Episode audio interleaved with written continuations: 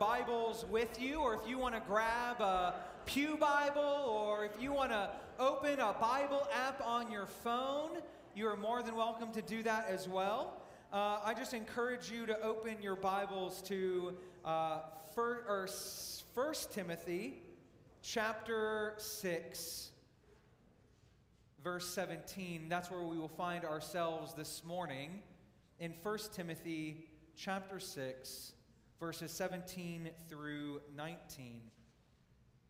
But before we go too far into our passage this morning, which I could stand here and say it's going to be a short sermon, but also, I know me, and you know me, and you know that's probably a lie. Uh, so we're working on it. We're working on it. But I do want to leave us time for the annual meeting uh, that will be occurring after this service today. And you're encouraged to stick around and we'll hand out annual reports at the end of the service. We didn't give them to you when you came in because I didn't want the numbers to be a distraction for what Jesus wants to speak to all of us today. Uh, and I really do believe that he has a message for us. But if you'll notice on the front cover, and the title of the sermon is uh, The Generous Life. The Generous Life. And this is going to become the ongoing sermon title series, whatever you want to call it. Uh, but it's not going to happen in consecutive weeks, but it's going to happen four times a year when we update all of you on the current status of the church. How are we doing financially? What's going on? We want to be transparent with you. We're trying to be really intentional in stewarding what the Lord is doing with us, not just financially, but with every aspect of the church. Because we are called to give not just our treasure, but also our time and talents. What has the Lord been doing and calling you to? Maybe just like Samuel, maybe just like Isaiah, as we heard that wonderful anthem this morning. What is God saying to you for you to respond, Here am I, Lord? Here am I. And so, as we prepare ourselves for going over this annual report and having this annual meeting to talk about all the things of last year, kind of consider it our state of the church, right? What have we been through and where are we going? And so that's what I'm really hoping to kind of explore after the service. But what is God calling to us right now? Right? It's not just about the money and the financials, which God has done some really big things, and I'm so excited to talk about those also this afternoon. But what I really want to turn to this morning is where is God calling you to serve in this body? How is He calling you to serve in this body? As you came in this morning, you probably saw there's a table set up in the narthex that you don't normally see. And maybe you took a moment and you looked at that table and you saw a whole bunch of signups. And maybe, like me, you looked at those lists, at least as I was laying them out, and I was like, oh my goodness, we're asking for people to sign up for a lot. But what I was also then encouraged by was the next thought I had, which is, yeah, but some of these are like once a month that happen. And if everybody in the church signed up for the once a month, then literally we wouldn't need anyone to sign up for the next three years if everyone signed up for a once a month thing. Or if you signed up for one of the once a week things and everybody in the church signed up, then the entire year would be covered and you'd only have to serve once that entire year in doing that one thing. And so I'm encouraged that yeah, we have a lot of areas in the church that we need people to serve. But also, as the church, if everybody steps up, then it becomes less of a burden on everybody. And so I want us to look at this passage this morning about what it looks like to live generously, not just financially, but with the good works that God is calling all of us into. And so let's read this passage this morning together from 1 Timothy chapter 16 verses 17 through 19. Command those who are rich in this present age not to be haughty or to set their hope on the uncertainty of riches, but on God, who richly supplies us with all things to enjoy. Command them to do good, to be rich in good works, to be generous and ready to share, storing up for themselves the treasure of a good foundation for the future, so that they may take hold of that which is life indeed. Let us pray this morning as we prepare our hearts to hear the word of God. Good and gracious Lord, as we hear these words, these words of Paul to Timothy, Lord, I pray that we would hear them well. God, I pray that our own hearts would be open to receive what it is that you want to speak to us. God, that we, like Samuel and Isaiah, would hear you calling out to us and we would respond, Here am I, Lord. Where would you have me go? Where would you have me serve? Where would you have me work? What is it that you want me to do? And so, Lord, lead us and guide us this morning as we hear faithfully your word. It's in the name of Jesus that we pray this prayer. Amen. Amen.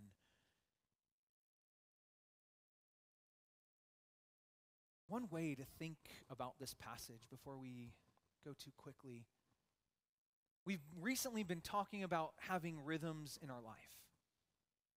Rhythms of spirituality that lead us and transform us into relationship with Jesus. And so this morning, maybe this could be an extension in a way of that sermon series on rhythms. Only this time, we're not talking about rhythms of worship and prayer and fellowship, but a rhythm of work.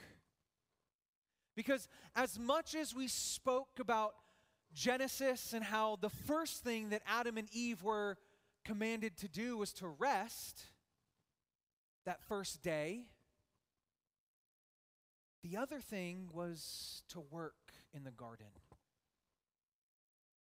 to till the soil, to prune the branches. And so, as much as we are called to rhythms of rest in spirituality, we are also called to a rhythm of work in our lives, to rhythms of service, particularly service toward the kingdom of God. And I'm not saying that that exclusively happens within the context of church, but it is a means by which it does happen. And the church cannot thrive and flourish without her body working within it. I know y'all think I'm pretty great and that everything in this church happens because I do it all, right? I know that's what y'all think, is that I do everything, you know? No, of course not. None of you believe that. If it weren't the hands of so many people in this church getting things together, this would not be a church that could flourish. This would not be a church that is held together. There are so many of you that serve in so many ways. But there are so many more of us that could be serving still, that have places that we could plug into what the Lord might be calling us to in this community. And so, as we open up our passage today, we read that first verse in 17, and it says, Command those who are rich in this present age. We're going to stop right there. We are rich in this present age. Wherever you fall on the economic spectrum, in Griffin, even, compared to the world, we're rich. All of you probably got here in a car this morning. None of you had to walk. All of you are clothed in nice clothing. You probably have a roof over your heads. You're probably already thinking about the meal that you're going to eat when I stop talking.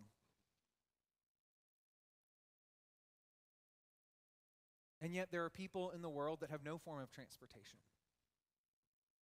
that don't have clothes, that don't have a roof over their heads, and they don't know where their next meal is coming from. And so, when Paul says to Timothy, Command those who are rich in this present age, he's talking to us. He's talking to you, and he's talking to me. There is something that we have to respond to because we are the rich ones, we are the wealthy ones, we are the ones that have. That's not to say that there are not areas in our life where we might struggle compared to maybe somebody else in this body. That's not to say that there aren't things that you're going through, maybe some financial hardship, maybe some layoff, maybe some work struggle. I'm not going to deny that that exists among us because it exists. And economic disparity exists in this country. But I still go back to you're in a car this morning, no matter the age of it. You have a roof over your heads, and you have food in your bellies. And so, by that standard, we're rich. And so, what does that mean for us? Well, don't be haughty. I love that word. That's such a good word. Don't think more of yourself just because you have wealth. It doesn't usually set up for good things when you think more of yourself in that way.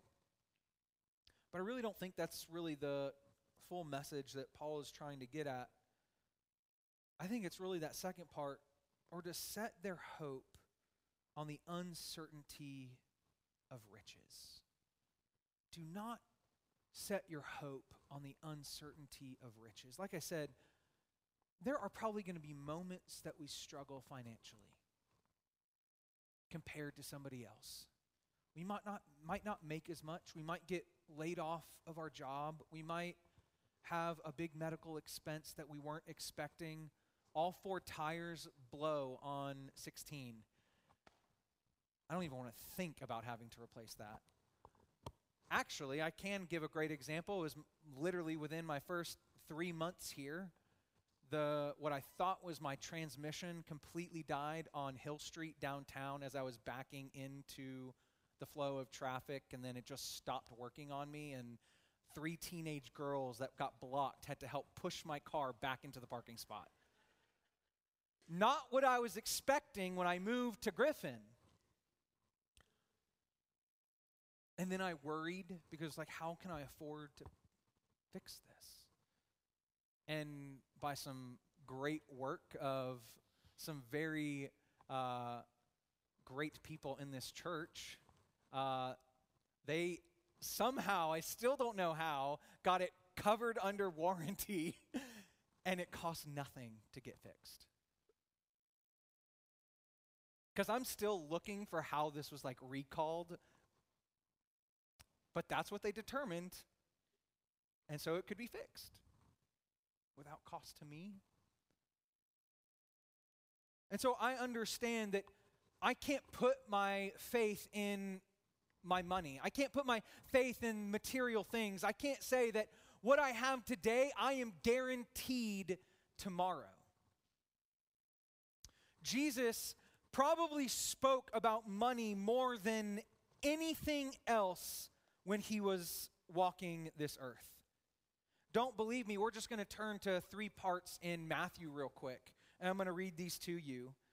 Matthew chapter 6, verses 19 through 24. Do not store up for yourselves treasures on earth, where moth and rust destroy and where thieves break in and steal, but store up for yourselves treasures in heaven, where neither moth nor rust destroys and where thieves do not break in or steal. For where your treasure is, there your heart will be also. I'm going to skip and jump to 24. No one can serve two masters. For either he will hate the one and love the other, or he will be devoted to one and despise the other. You cannot serve God and wealth. You cannot serve God and wealth. So don't try. Because if you become a lover of mo- money, you're going to forget God because you're going to be more about what you accumulate than who you belong to.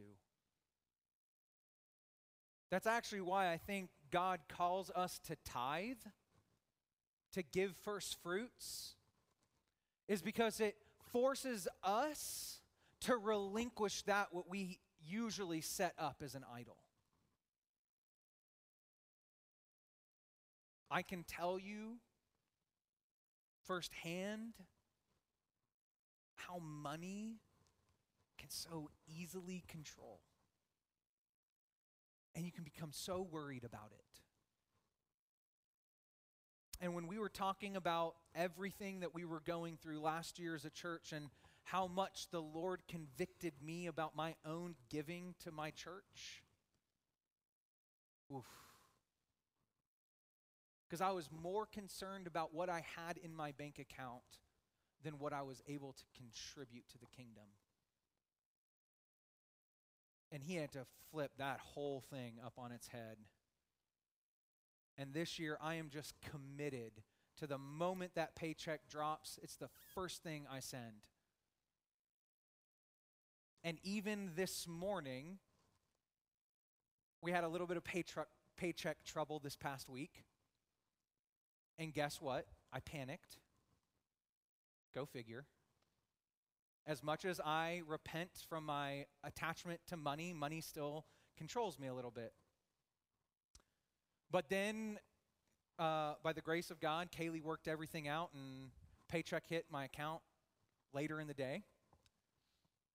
But I forgot to give. And I literally woke up this morning and I just heard this little voice so you're going to give to me this week? I was like, oh my gosh. So I literally just pulled up giving app. It's not an app, it's on the website. We don't have an app. Uh, pulled up on the website and did my giving. Because I want to be committed to that. It's something that I'm committed to because I don't want to be controlled by my finances. I want to be able to say, like, Lord, I'm giving my first fruits to you, and my goal throughout this year is to try to keep increasing it and by the end of the year, see what I can get to. Like, that's actually kind of really exciting to me. I'm really excited to see where I can get to in my giving by the end of the year. Because I still have bills to pay. A lot. I don't like bills, they're not fun. But I don't want to be controlled by money. And I feel like I'm taking way too much time, but this is so important. Part of the generous life is to not let money control you to not be so consumed by what you have in your bank account. And to be able to say, Lord, I am so willing to not be controlled by it that the moment that I get it, I'm giving it back to you first. I want to give it back to you. Because all that I have anyway is from you. All of it is yours. It's not mine. You're just giving me an opportunity to steward it well. P.S. I haven't, but I'm trying. I'm trying every day to be a better steward of that which God has so graciously given me every two weeks. And which you have graciously agreed to pay me. Praise the Lord. So let us not be controlled by that what we ha- by that which we have. But more than that, I'm going to move forward. I had a couple other scriptures. I said we were going to read three, but the other one is Matthew 19, 23 through 26. And that's the story of the rich young ruler, where Jesus says it is harder for a rich man to get into heaven than a camel through the eye of a needle. That's, we should take note of that because that's an important story for us to consider because we are rich. And then the last one is Matthew 14 44. And I am going to read this one because I think it's really important as to what it leads to. The kingdom of heaven is like a treasure hidden in a field, which a man found and hid again. And from joy over it, he goes and sells all that he has and buys that field. Do you th- believe that what you have inherited as children of God is worth so much that you are willing to sell all that you have to be a part of it? The kingdom of heaven is so amazing. It's so good that we should be willing to get rid of everything that we have to purchase it. Here's the good news the kingdom isn't for sale. You can't actually buy it, but you can give your whole self over to it for free. He's offered it to you through Jesus, through his sacrifice. He paid for it for you and for me. But if we attach ourselves to the things of this world, we will never experience the kingdom the way that God intends us to. We read the, pass- the psalm this morning for our call to worship, Psalm chapter 16. But I love verse 11. You will make known to me the path of my life. In your presence is fullness of joy. In your right hand there are pleasures forevermore. The treasure that we receive in God is a pleasure far greater than any material thing. Look, I love coffee. You all know I love coffee. I have all the coffee things. Billy was at my house this just this past week uh, spraying for some bugs. I'm really thankful that he comes and sprays for bugs. But he started talking, about, looking at my coffee setup and all the coffee things, and he's like, "You have a lot of coffee stuff." Yes, I do because I love coffee and I love every which way to prepare it. I have pour overs, I have kettles, I have two different kinds of grinders. Who needs two grinders? Coffee people. They're weird. I have an espresso machine. All that is great stuff, and I love it, and I'm thankful for it, but it will never be able to give me the kind of pleasure that comes just from knowing Jesus. As much as I love a really good cup of coffee in the morning as I sit down, it's in the sitting down and being with Him that brings me joy, not the cup of coffee. The pleasures that we get when we're in intimate relationship with God are far and abundantly more greater than anything that we can receive in material gain. And that is something that I am learning more and more and more every day. I encourage you to explore that. And so in this Timothy passage, he goes on, but it's on God who richly supplies us with all things to enjoy. That sounds exactly like that psalm we just read. God is the provider, He is the one who gives. And so he says, command them to do good and to be rich in good works, to be generous and ready to share. I think part of that is 100% about our money, being generous in giving monetarily, but I really believe that his focus here is on what are you doing? How are you serving the kingdom? Let us work for God. Let us submit ourselves, giving away of our time, which we all think we don't have enough of, giving away of our talent, which we want to reserve for our jobs instead of trying to use them in the church. Giving away our service to the very things that God might be calling us to.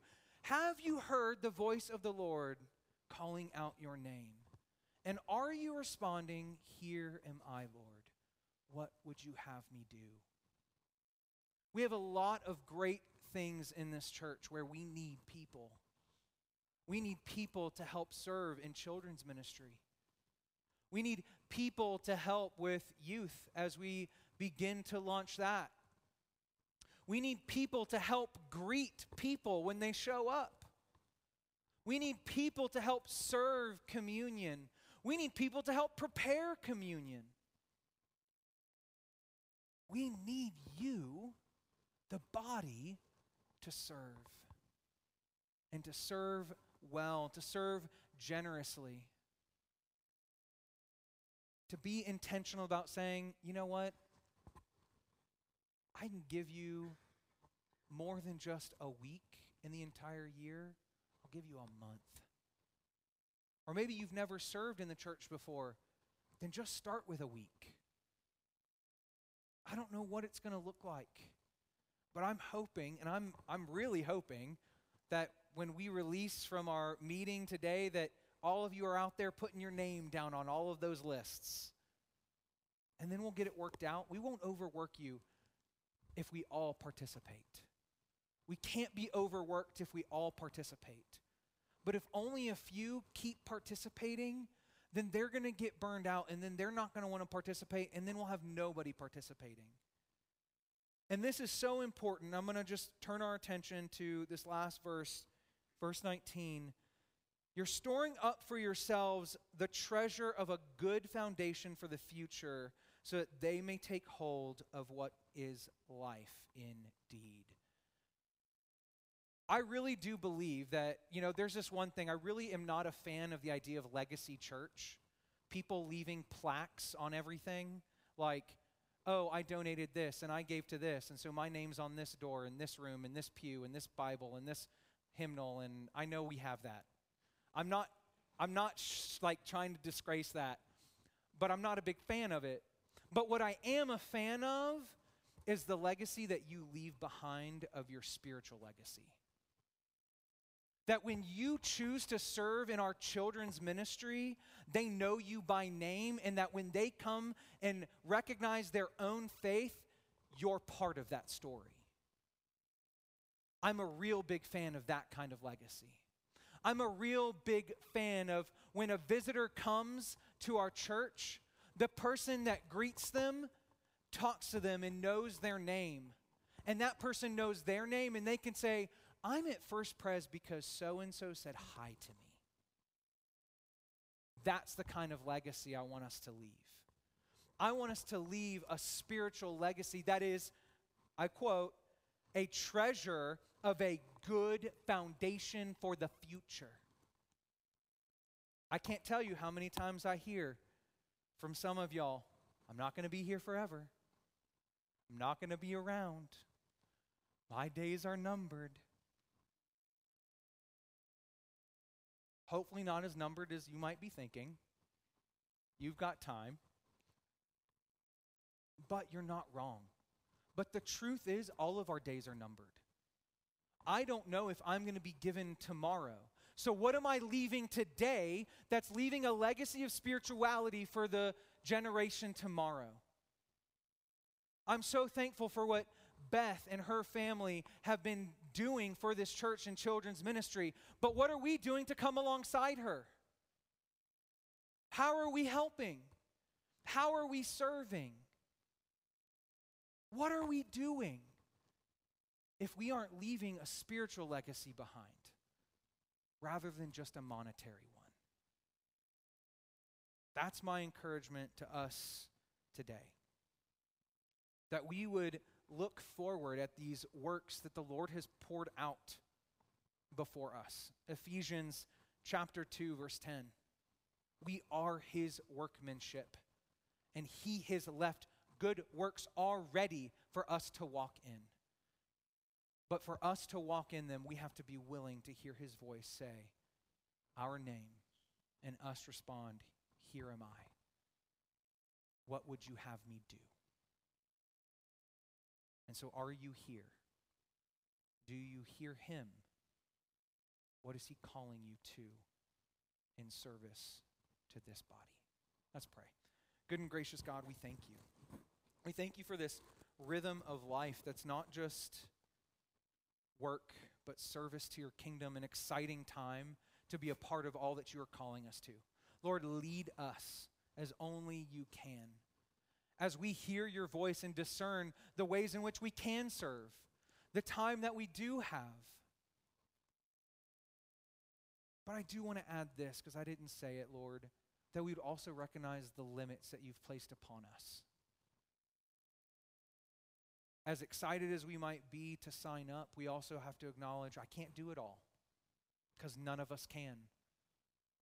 That's why we're the body and we come together, and may we recognize that we are the body so. It's in Christ's name we pray. Amen.